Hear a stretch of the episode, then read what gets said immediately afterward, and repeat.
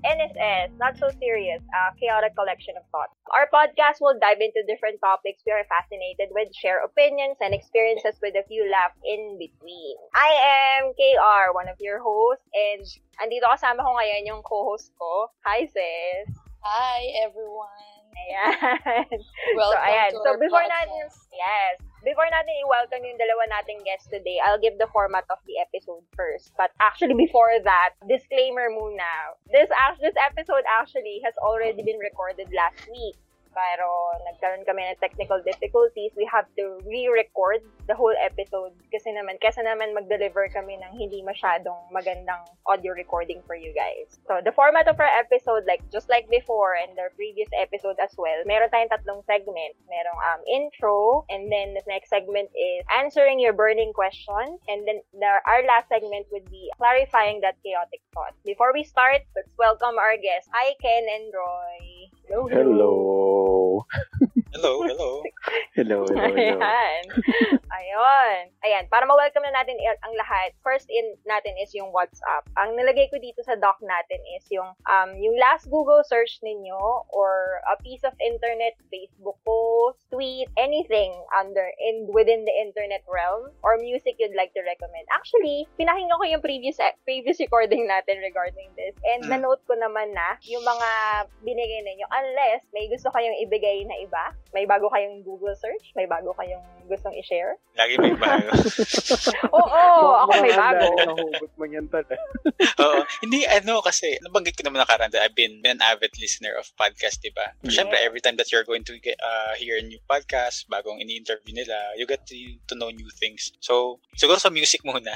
Kasi for the past few weeks, I've been interested sa classical music. Yung mga piano-piano, ganyan. Maganda yun sa brain. Oo. Ang matalino. Nakalagay doon. Siyempre, pag nakita mo, brain power, feeling matalino ka na rin, di ba? Yeah. Itong recent week din, meron kasi akong dalawang napakinggan na in-interview. I don't know if merong specific na tao kung nakilala from an interview with Mario Forleo. Ang pangalan niya is Morgan something, babae. Tapos, very siya, artistic when it comes sa lahat. Like, nagpe-paint siya, nag-write siya, kumakanta siya, so yung ganun. Meron siyang website, it's garden24.co. So, check nyo na lang kung ano yun. I've been interested sobra sa relationship of ourselves with the universe. Ayan. So, mga energy stuff. So, ayun. Madami pa eh. Madami sobra nangyayari. Nagtatry ako mag-build ng Wix website. Actually, I wanna ask Cez kung paano yung Wix kasi diba dati gumawa ka ng website. Cez. So, ayun. I'm trying to build online presence. Kaso, medyo may yung blockage ko doon sa part na yon, yung website. Meron akong mga gustong i-post or gawan na content pero hindi ko magawa kasi yung website hindi pa built in relation yun sa creating content sa TikTok, tapos sending it via email, tapos posting it yung website and sharing it sa Pinterest, sharing it sa LinkedIn. So, medyo marami. So, ayun.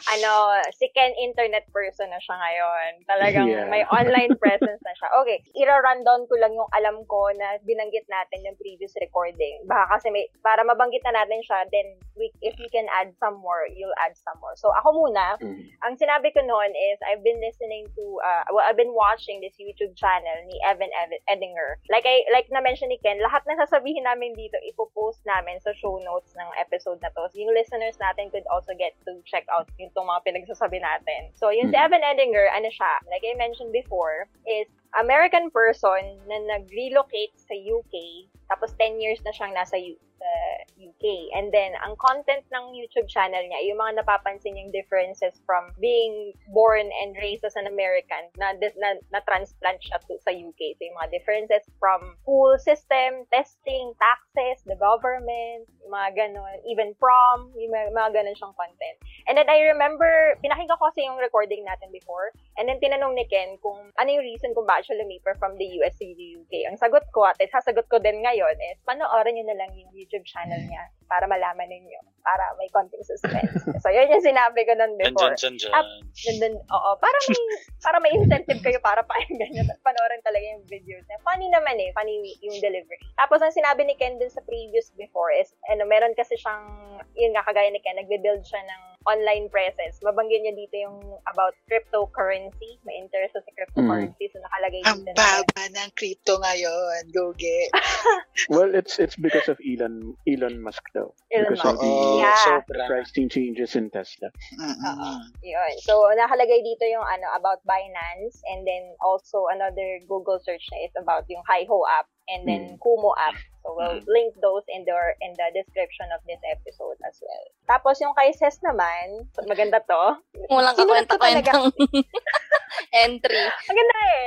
Ang ganda kasi yung sa kanya is about music. Tapos parang different songs that we'll link in the show notes again. Pero ang kwento kasi nito, kung tama yung pagkakaintindi ko is, para may napanood sa isang singing competition. Tama ba, Cez? Yung contestant is, yung songs na pinipili niya may kwento. So, na-curious si Cez, naghanap din siya ng mga songs na related sa kanya. And in fairness, pinakinggan ko siya after nung natin. Ang ganda. Oo nga, parang na-inspired din ako to make list of my own. Siguro na next episode, saka ko ibibigay sa inyo kung ano yun. Ayan. Tapos sasabi niya rin dito na, kasi na-mention ko din na, yun nga, ang isa sa mga pinapakinggan ni Cez is yung Imagine Dragons. And I think everybody was surprised. So sinabi ko na, yes, they are a American pop rock band, pero they're Mormon. So, papakinggan mo lang yung music nila, hindi mo marirealize na they're actually a religious band. So, ayan, nakasunod siya. And then kay Roi naman is, ang Google search yata yung sinabi niya before eh, about yung latest game na gusto niya i-stream sa gaming channel niya kasi nag-stream siya ng game niya lately. So, ililink din natin yung stream ni Roy so you can also see him game. And not really just see him. And also additional for that, by the way, KR, I've also created na rin a YouTube channel kasi because of the changes of Facebook itself, yung mga recordings doon, marabubura na kasi. So, gagawin ko siyang VidArte. Tapos yung mga cover nights ko kasi, usually, puro base cover yun. Mag-stream ako. Baka ma-flag ni Facebook sa YouTube ko na rin. May i-add pa ba kayo, Ken? Yung sa akin, walang kwenta yung mga search ko ngayon. No? Kasi, bumili kami ng TV. Tapos, pinakat ko yung cable. Kasi sabi na ate ko, ipakat yung cable eh. Since Android TV yung binili. Ngayon, nag-search ako kung ano yung pwedeng app for live channels, which is nakakita naman ako, nilagay ko sa yung app, nilagay ko sa TV. Kaya lang hindi gumagana, naiinis ko kahit may VPN na. Ayun. Ay, mayroon siguro mag-Chromecast. Oo. Chromecast pwede naman. May built-in siyang Chromecast, hindi ko alam gamitin. Google mo yun. Ipoport mo yung phone mo dun sa TV. So, mangyayari kung ano yung view mo sa phone, yun yung view mo sa TV. Kaso kasi gusto ng mga pamangkin ko, yung mga channels like Cartoon Network, ganun. Okay. Naghanap ako, meron naman ako nahanap na app. It's just that, ayaw gumana. Oo, ayaw gumana. So, gagawa ko pang paraan. Sabi ko, may nilagyan ko na Netflix, kailangan nyo pa. Ayaw yung demand. Gusto nila nung may seryosan lang schedule. Kailangan mo mag-tune in ng 3:00 ng hapon kasi ayan na. Hindi katulad ng Netflix na anytime. Meron naman yun sa YouTube. Oo, actually. Pwede mo panoorin pa ulit-ulit. Ken, are you back? I don't know. Am I back? Same pa rin. Same pa rin. Kanina, sobrang ganda na ng audio mo. Try mo i-plug-unplug kung kagana. Divergenize na nga itong USB port.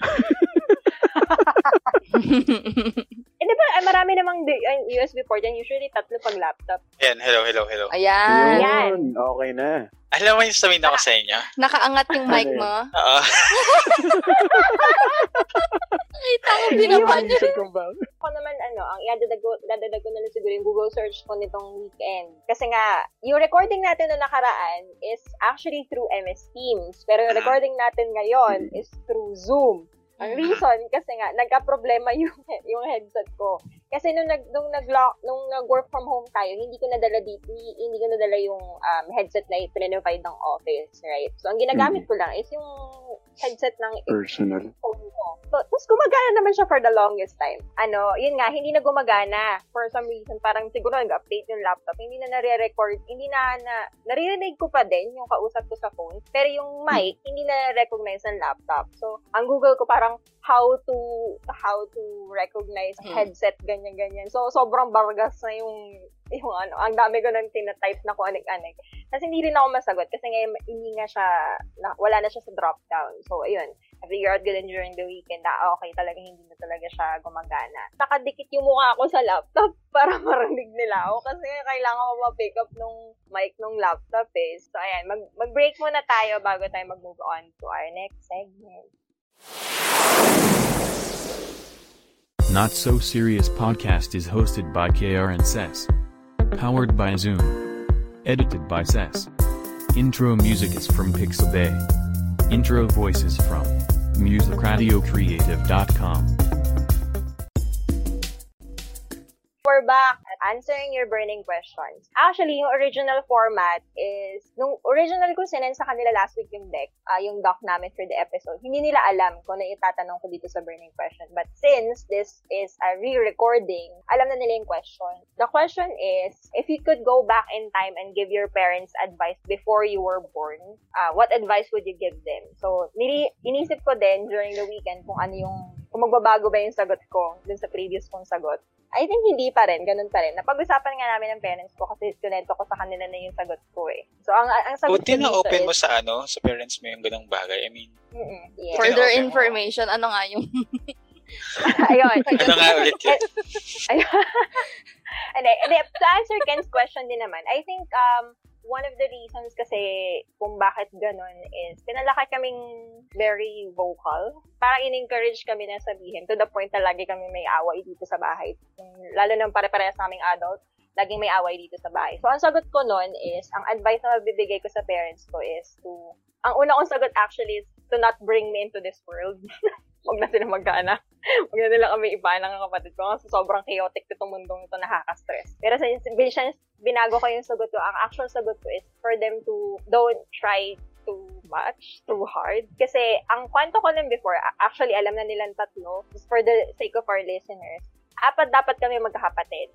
Ngayon, dalawa lang kami. Ako, panganay, and then yung younger brother ko. Pero originally, dapat apat kami. May kuya ako, mas matanda sa akin, and then ako, and then yung brother ko, and then meron pa kaming little brother na bunso. Ang nangyari, yung mother ko kasi is mayami siyang pregnancy complications.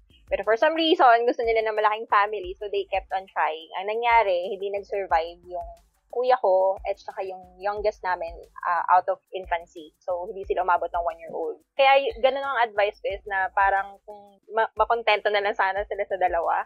Kasi nga, gusto ko sana ma-prevent na masaktan. Kasi syempre, si Ken siguro would relate so much. Kasi nga, ang hirap ding mawalan ng anak. Just imagining it, kahit ako wala akong anak, hindi ko siguro kakayanin. And nangyari twice yun sa parents ko. So syempre, to spare them of the unnecessary heartache, sana hindi nila sila nag-try ng dalawang beses. Yun lang naman, medyo sad. Pero yun yung naisip kong advice eh. Teks, naalala mo ba yung original mong sagot? Yes, yun naman talaga rin pa rin yung sasagot ko. Yeah, advice ko sa parents ko is nag-invest dapat sila. Financially, dapat nag-invest. And I guess yun yung magiging magandang lesson din sa atin na mag-invest tayo for our future. Kasi yun nga, like I mentioned dun sa first recording, na yung, it's very Filipino na tingin nila sa mga anak nila is insurance. Though, yun nga, parents ko hindi naman nila kami ginanon. But still, yung gusto kong makita sana, now na matanda na sila, kahit separated sila, is ma-enjoy nila yung buhay nila dito na natitira sa mundo. Diba? Now, without waiting for you na, kasi minsan, diba, mama, mahirap yun na, hindi sila nangihingi, especially my mom, hindi siya mahilig manghingi. Pero nafe-feel mo na may gusto siyang gawin, but sometimes, hindi mo kayang ibigay lahat yun. Kasi, syempre, with the work that I have, hindi naman ganong kalakihan yung sahod natin. Minsan, kahit gusto mong ibigay lahat, you can. Kung nag-invest sana sila nung when they were earning much, especially my mom nasa abroad siya, sana na-enjoy niya yung ngayon. Yung retirement niya. Yes. Ikaw, tingin ko ako, ganun pa din. Ganun pa din yung sasabihin ko na parang kay Cez din, invest talaga sa kanila kasi if you're going to think of it, siguro ito additional lang, if you're going to think of it, once your kids have graduated and started working, wala ka lang iniisip yung parent. Wala ka lang iniisip, sa'yo na lang, sarili mo na lang. Pero kung ang mangyayari is that, I mean, sarili mo na lang, tapos bubuhay mo sarili mo lang, okay ka na, right? Instead of, ang mangyayari is, hindi ka na nag-work nga, yung anak mo naman nag-work for you. So, it's a domino effect. Alam mo yun? So, ayaw mo lang yung ganun. And siguro, just to add, kasi, di ba nga, medyo active ako sa TikTok. I was able to watch this particular short clip. Kung meron daw, advice. Nakita niyo yung condom, sinagis niya sa camera. Mag-condom kayo. Natawakan ka ba ng Ken? medyo malalim yung context. Very parapol yun sa'yo, Ken. Pero alam mo, pag inisip mo, sa ibang bansa, ano yan eh, it's a natural thing. Dito sa Pilipinas lang, sobrang siguro in some way, I've been thinking about this even before. Siguro yung Philippines talaga batang country pa in comparison with other countries. Yes. Kasi other countries are very, alam mo yun, progressive na yung utak eh. Sex education sila. Sa atin kasi, pag sinabing sex, parang wait, hindi open. Which is dapat ngayon, tinuturo na yun sa mga bata eh. Kasi, di ba, mas magiging aware sila doon sa magiging responsibility. For me kung may anak ako, or even doon sa mga pamangkin ko, sasabihin ko talaga sa kanila na it's okay if you wanna do it, but you have to be responsible. Merong mga bagay na pwede kayong gamitin para hindi kayo dumating dun sa point na there's ways to do it safely. Yes. Yeah. Ayan, ang naalala ko lang din doon sa sinabi ni Ken, kasi maganda din ni-note ko din eh, na parang yung, yun nga, yung investment din ang sinasabi siguro ni Cez at saka ni Ken. Nasabi ni Ken to sa previous recording natin eh, na you have to invest not only, yun nga, financially. Kailangan mo rin mag-invest sa sarili mo ng siguro bank of information, bank of experiences. Kasi kailangan mo siyang ipasa to your offspring natin, para hindi naman sila siguro yung nabanggit ko doon is that being parent kasi never ka magiging ready talaga doon eh, but mentally, emotionally you have to be ready to what's going to happen pag andun na yun. Ako kasi alam mo yun, I think naman kahit naman mentally and emotionally ready ka, parang you're growing along with your kids eh. Pero iba kasi pag ready ka na talaga dun sa aspect na yun, mas magaguide mo sila maayos. Like, that is something that I think wasn't done by my parents as well. So I think habang bata ka, before ka mag-invest talaga. That way, yun lang yung pwede mo masabi na ready na ako. Okay, ready ka na ikaw ready ka na as a person to guide another person. Okay. So, parang sabi nga nila, you can never actually prepare for having children. Pero wala naman sabi sa'yo na hindi ka pwede hindi ka mag-prepare kahit anong kaya mo. So, mas okay na mayroon kang kahit konting prepare kaysa wala. Tapos yung kay Roy, if I remember it right, ang sinabi dun about tough love, yun. Same pa rin.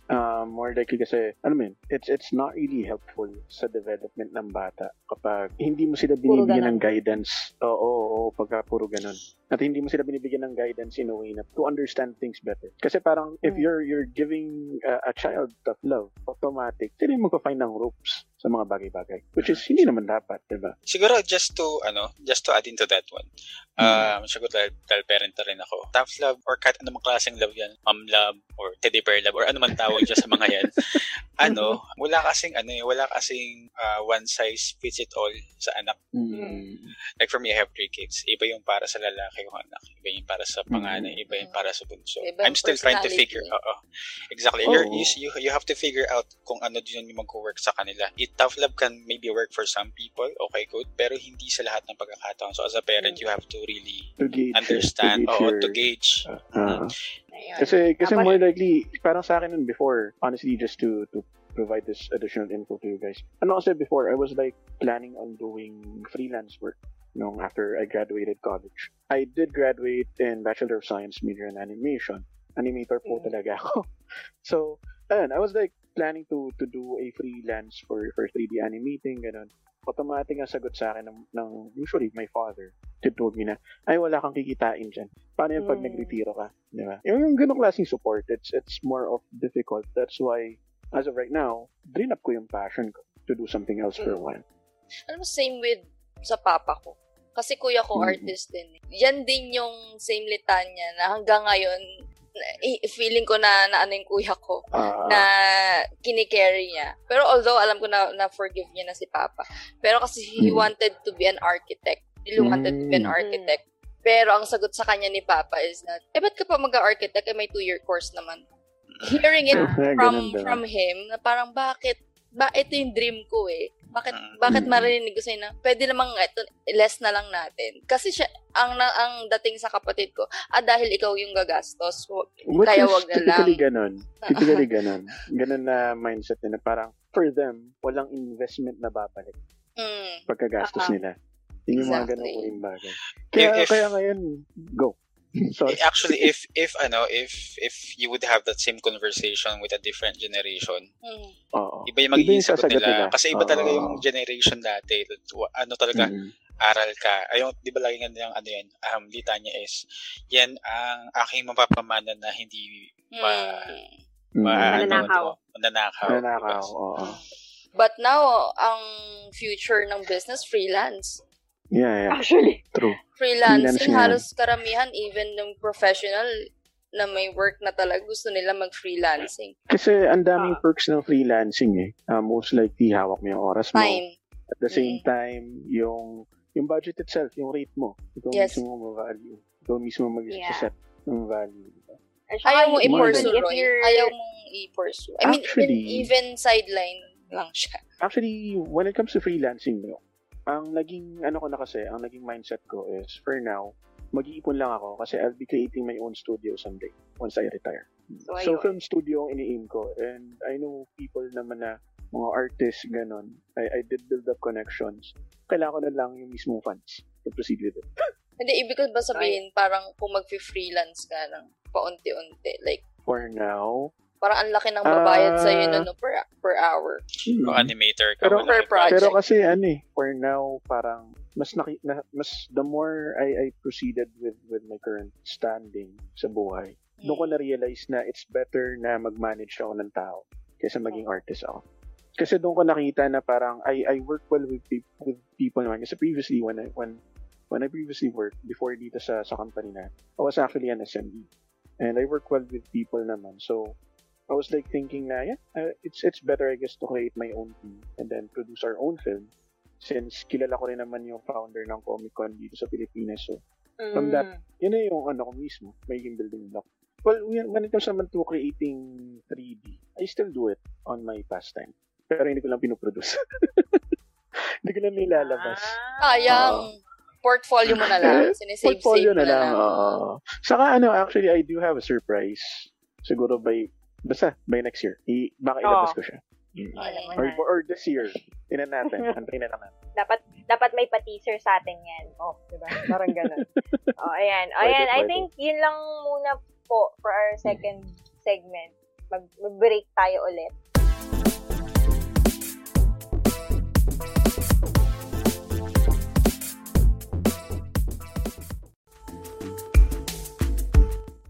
We're back. Ang third segment natin is called Clarifying That Chaotic Thought. Actually, ang topic namin, there's a reason kung bakit si Roy at saka si Ken ang guests today. Kasi ang topic natin is about romance during the pandemic. Love lockdown. Diba? Which is, actually, nasabi ko dito sa previous recording natin na ang funny na kami ni Cez yung host, tapos si Roy at saka si Ken yung guest. Kasi talagang 50-50 ang situation ng people in a relationship and people who are not in a relationship. So, dun magre-revolve yung questions natin. And then, so, yung comparison pre-COVID and during ngayon, habang nasa kasagsagan tayo ng COVID, nagbago ba? Nag-evolve ba yung relationship? Tutunan ba kayo sa sarili nyo, sa isa't isa? So, ayun. Pinaingnan ko yung previous natin. Nakalagay kasi dito, ang naalala ko dito yung kwento ko about my friend na nagkaroon ng may nabasa kasi ako during the pandemic, 50-50 ang naging eksena ng relationships. Others, yung mga currently in a relationship, either nag-break or lalong mga kinasal pa during the pandemic. And the other half is, kung kailan pa nag-pandemic, doon pa nagkaroon ng jowa. Kung kailan, nagkaroon na sila ng time to, you know, swipe. Maraming nabuntis ng pandemic. Ay, mabuntis, dami ng anak. So, either productive or non-productive. 50-50 actually siya, depende sa situation. Productive. So, oo. At tapos nga, nalento ko din sa previous recording natin, yung kwento ng friend ko. Single siya before the pandemic. Nagkita pa kami ng birthday ko ng 2019. Tapos, kung kailan pa nag-pandemic, saka siyang tipong, gagawa nga ako ng Tinder profile. Ayun, nakamit siya ng someone doon. Tapos, siguro 8 months ng pandemic, sila nag-usap. Tapos nung MECQ, yung may limited seating capacity sa mga restaurant, nag-agree sila magkita in person. Tapos sinabi ko dun, kanento ko sa inyo dun sa previous recording natin na nung nakita na sila face-to-face, like, imagine mo, araw-araw sila magka-chat, magka-video chat, magkausap sa phone. Pero nung nakita na sila in person, so magkaharap sila ng ganyan sa table, nakamask parehas, parang 5 minutes na sila nagtitigil, tapos tawa lang sila ng tawa sa isa't isa. Kasi nga, parang ang feeling daw is parang kilalang-kilala mo na siya. Pero if you really think about it, first time nila magkita in person. Feeling ko meron din kasi intention yun. Eh, diba? May kabayon yung kapag first time mo makikita yung tao sa personal. Kahit nga tayo yung mga tipong matagal nating hindi nakita. Nakakilala na natin dati pa pag first time mo ulit makikita. Parang may something. Sabi ko nga sa kanya. Sabi ko, naalala ko unang message sa kanya, edited ba yung picture, yung profile picture niya? Yung gagahinder. Mayroon ganun, matangos talaga yung ilong niya in person. Alam mo? Yung typical na Pinoy yung sagot sa'yo, yung tipong, edited ba yung picture? Hindi, mabait. Okay naman. Anong description ng okay? Okay lang, pwedeng pagtsagaan. Nandedemonyo ko dyan sa Tinder na yan dati. Hindi kasi ako magaling makipag-converse kapag sa mga hindi ko kakilala. So, oo, natatawa ako lang, naalala ko lang. Pinatry sa akin dati nung friend ko, yung isang app na Moves yung pangalan niya. So, it's yung parang social media siya for LGBTQ. Okay. So, doon, chat-chat, ganyan-ganyan. Nag-try ako gumawa ng profile. Tapos, hindi ko talaga kaya makipag-chat sa hindi ko kakilala. As in, may mag-hi sa akin. Sabihin ko lang, hello. Tapos, wala na. Hindi ko kaya. Tapos, kung yung nirecommend ko sa isang friend ko, mag-download kasi broken-hearted siya. Download mo to para gusto mo may kausap ka, ganyan-ganyan. Ayun, hanggang ngayon, meron siyang jowa. Buti pa siya. Ako din ko. Ikaw na nag-recommend sa kanya, wala nangyari.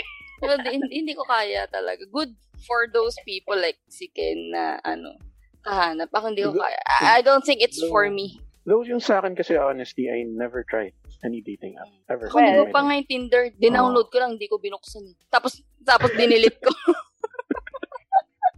Kaya curious ako sa personality ng mga tao sa mga dating apps. Kasi parang ang feeling ko halos lahat aggressive. Yun nga. So, nag-try ako mag-Tinder. Sabi ko, okay, sige, try natin. Kasi lahat ng kaibigan ko ginagawa yan. Sige, go tip. Siguro sa 10, parang isa lang ang tipong pwede kong kausapin more than 3 sentences. Kasi ang unang bulaga sa akin is medyo green, pero, oh, leaning to the left. Oh, leaning to the right. Yung mga ganon. So, parang ako, okay. Hindi ko nga alam kung ilang taon tong kausap ko. Yun kaga na ibubulaga sa akin. So, parang nakaka-umay. Hindi ko ma-imagine yung perspective ng babae kasi hindi naman ako ganun. Pero, siguro may mga ganun na talaga. Tapos parang worst case. I think marami. Mga unsolicited pictures na pinapasa. Yung meron pang gumawa nga ako ng I remember, gumawa ako ng parang collage. The best of the best that I've received. Nasa phone ko pa ngayon. So, kung sino itong mga taong to, sana dinilit na nila yung Tinder profile nila kasi nasa akin pa yung kanilang very informative picture. Ako feeling ko kasi maboboard sila sa akin. Alam mo yung pagka nag-Tinder ako. Hello, hi. Gumawa ako ng collage. Sinend ko sa best friend ko. Sabi kong ganyan, guess kung sino dyan ang mga nakausap ko talaga further than 2 sentences. Speaking of Tinder, yan, kasi napag-usapan natin na si Ken, actually, yung current girlfriend mo, na-meet mo on a dating app. Diba, Ken? Sa Tinder. Way back, 2019. Ano, naalala ko yan si Ken. Tinatanong niyo po, paano mo malalaman kung gusto ko na? Hindi. I remember this time, anito sila nagising sila eh, pero maririnig niya to. Meron yung yung sabi yung Thailander. Ay, alam mo yun. Sabi namin sa kanya, imimit niya daw. Sigurado ka ba, Ken? Yun ba yung parang bayan?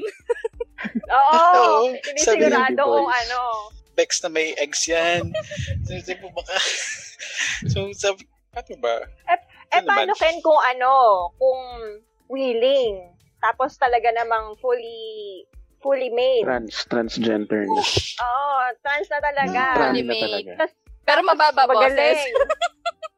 Hindi. Usually, alam ko pag ganun, ipit na ipit yung boses.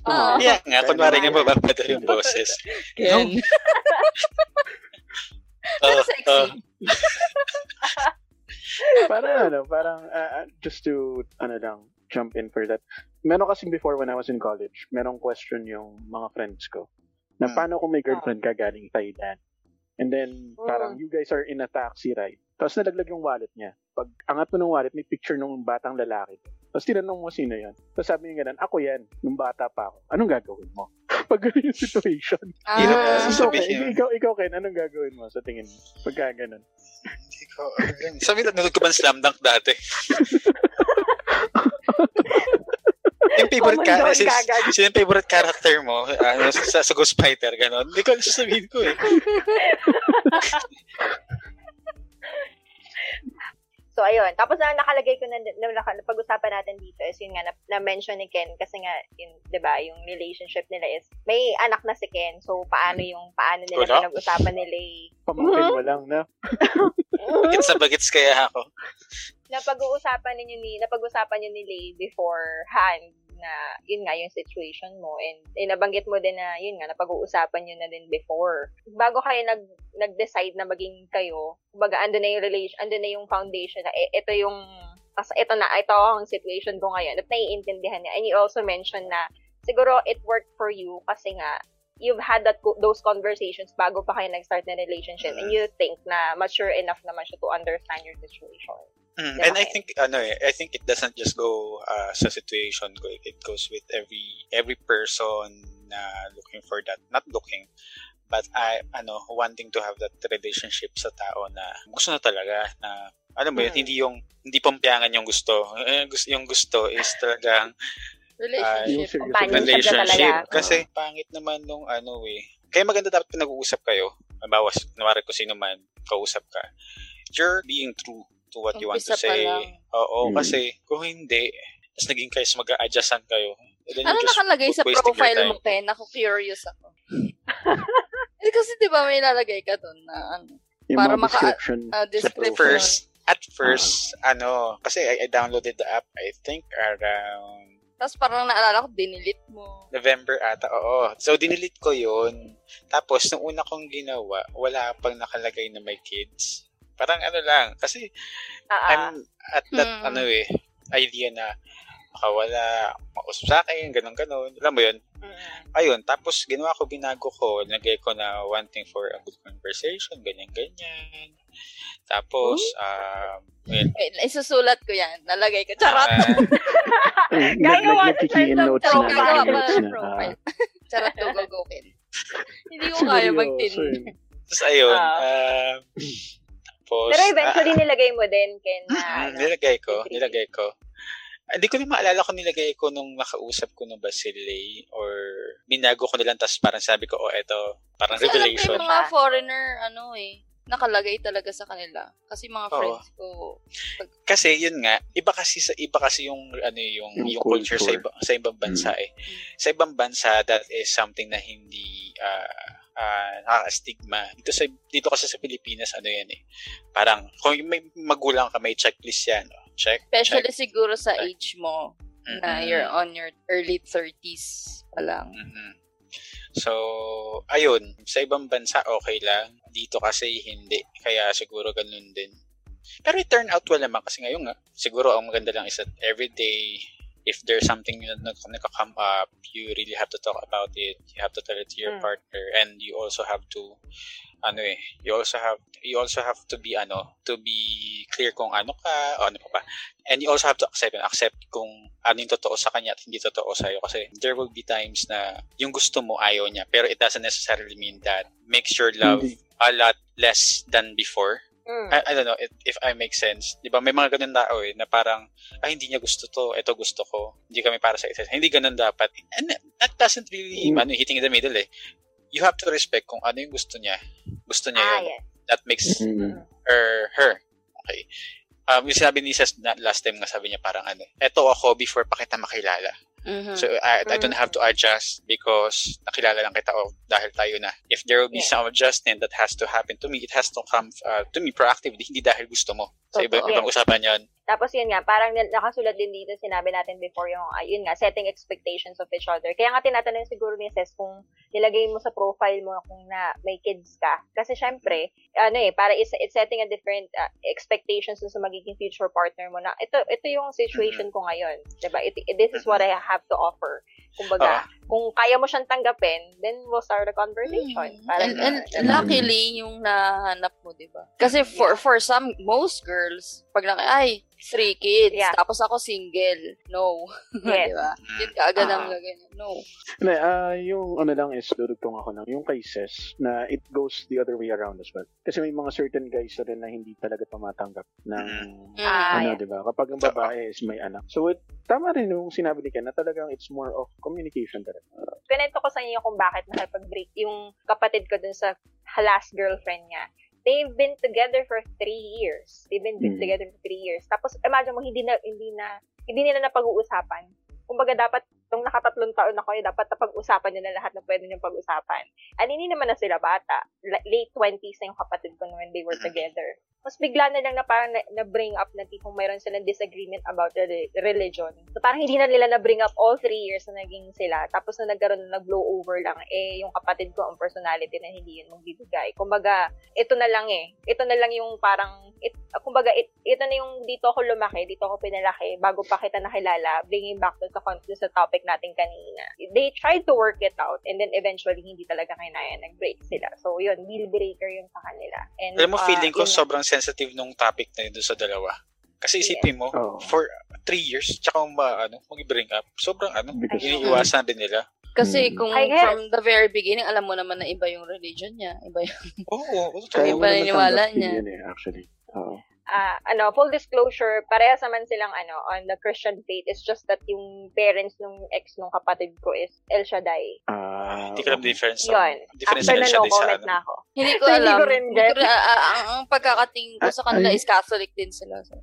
Yeah, alam ko yung may panyo-panyo lang sila ganun hindi ko alam. I think it's more of the doctrine kasi usually yung mga ganung uri ng religious group parang they encourage na dapat ka miyembro mo dapat yung possible yung relationship mo. Meron naman talagang ganung religion. Oo, diba? Pero mababalik ko lang kasi nakwento na si ni Roy actually nung previous recording natin na shock kami for the whole of this work from home hindi siya nagkikita ni Ruby in person. Yeah, that's true. Mm-hmm. At hanggang ngayon, nasashock pa rin ako. I know it's really unbelievable kasi it's really difficult for other people na parang walang physical contact, walang physical bonding. In a sense na yung hindi kayo makapagkita. Ikaw, Ken, iba yung physical contact na naiisip mo natin. Yun nga kaya nga na-surprise ako nung bombshell talaga sa akin yun. Parang 1 year. Kasi sinabi ko rin sa previous podcast, previous recording natin na kasi kung hindi siguro mag-work sa akin yung ganun. I mean, I understand kung tipo, let's say na tipo, hindi naman kayo 24/7 na magkasama. Pero hindi talaga kayo makikita in person and isang tao. Hindi ako tatagal na ganun kasi I'm very tactile. It really depends naman kasi kung paano kayo nagsimula talaga.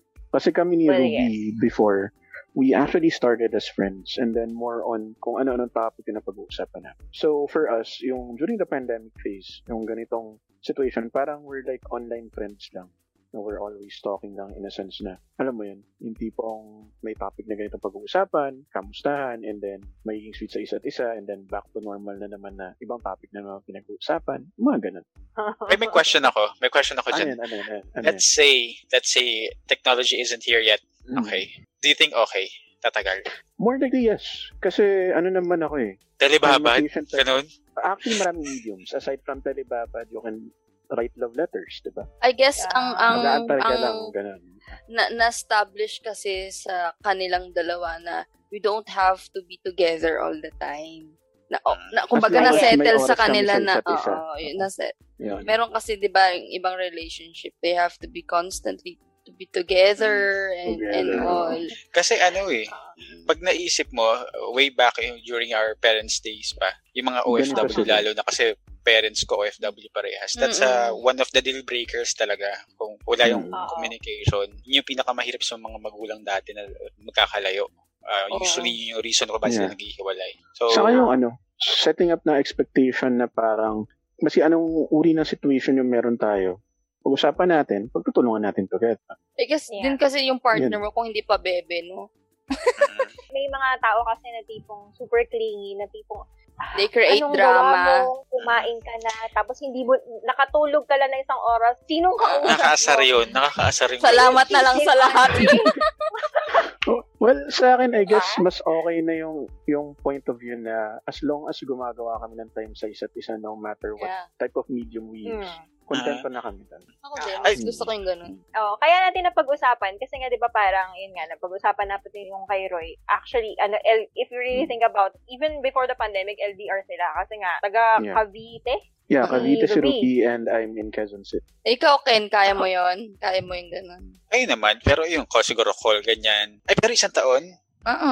Hindi, kaya rin naman, tingin ko naman kasi mature enough na kami parehas ni Lay for that kind of thing. Hindi kasi yung iba, yun nga, may iba kasing tao na they would ask too much, even given the situation na meron tayong ngayon.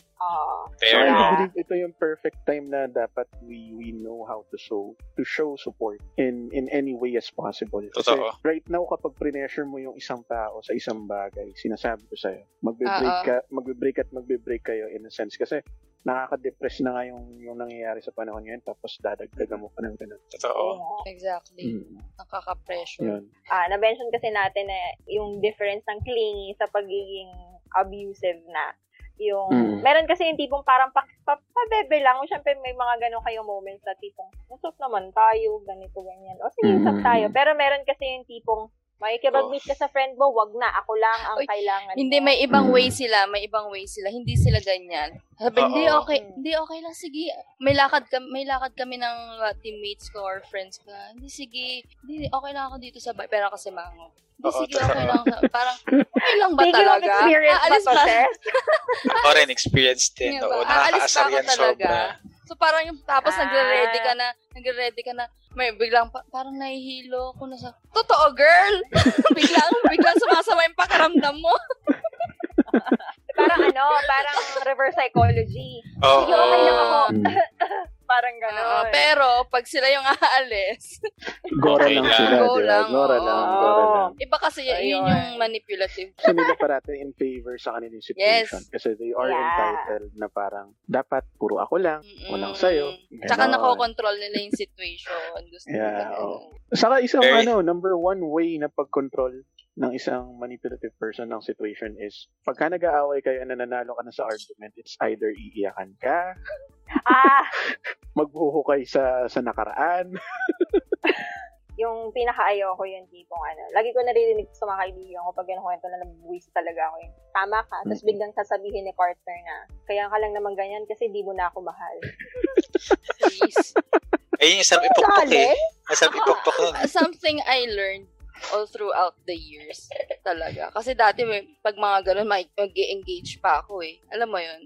Bibigyan ko pa ng energy. Pero something I learned, wala na talaga akong bibigay sa'yo na comment. Alam mo yun? Wala ka makuha ang reaction sa akin. It's better na ganun, na wala kang, hindi ka mag-engage na kahit anong negativity. Kasi nakaka-drain talaga. Diba? At saka maliban sa nakaka-drain, wala pupuntahan yun eh. Walang pupuntahan. Lang siya. iikot lang ang situation parati sa ganun. Siguro one of the pet peeves, siguro hindi lang naman ako yung I think everybody would agree nga, yung parang nalaleverage na yung relation, yung buong relationship niyo based on just one argument. Before we end, to summarize, or ako, I don't know, hindi ko kasi nasabi dun sa previous recording natin eh, pero I'm happy to learn nga na based dun sa dalawang tao natin na in a relationship na magkaiba yung situation. Kasi again, na may bisita ni Day, pero si Roi, kasama ko na sila ngayon. Kasama ko na sila. Magkasama kayo ngayon. I mean, dyan talaga siya nakatira, Ken? Hindi, umuwi siya every weekend kasi yung clients niya malapit dito. Kaya ganun. Well, at least, diba? Parang, nakakapag-kanyan kayo. Well, ayun nga, parang it's good to know, siguro na rin, for us, tayo magkakausap ngayon, and for everybody who's listening to this, na there are different kinds of relationship, and even if itong ang naka-lockdown tayong lahat, and bawal lumabas, ang daming restrictions, you can make relationships work. Maganda yung podcast na to in a way na, alam mo, may mga biro-biro eh, pero try to take something, yung mga paunti-unti mga learnings. Yung mga tutunan rin ako eh. Once again, this podcast is brought to you by Teams IRD and 1T Canada. Ayan. So, for any comments, reactions, violent reactions, suggestions, message na lang ako or si Cez sa MS Teams. Personally, kung ayaw ninyo, gawin nyo anonymous na. Hindi ko alam kung paano nyo gagawin yun. But we would like to get your opinions on this. Thank you, guys! Thank you! Right. Ingat, everyone! Bye-bye! Bye-bye!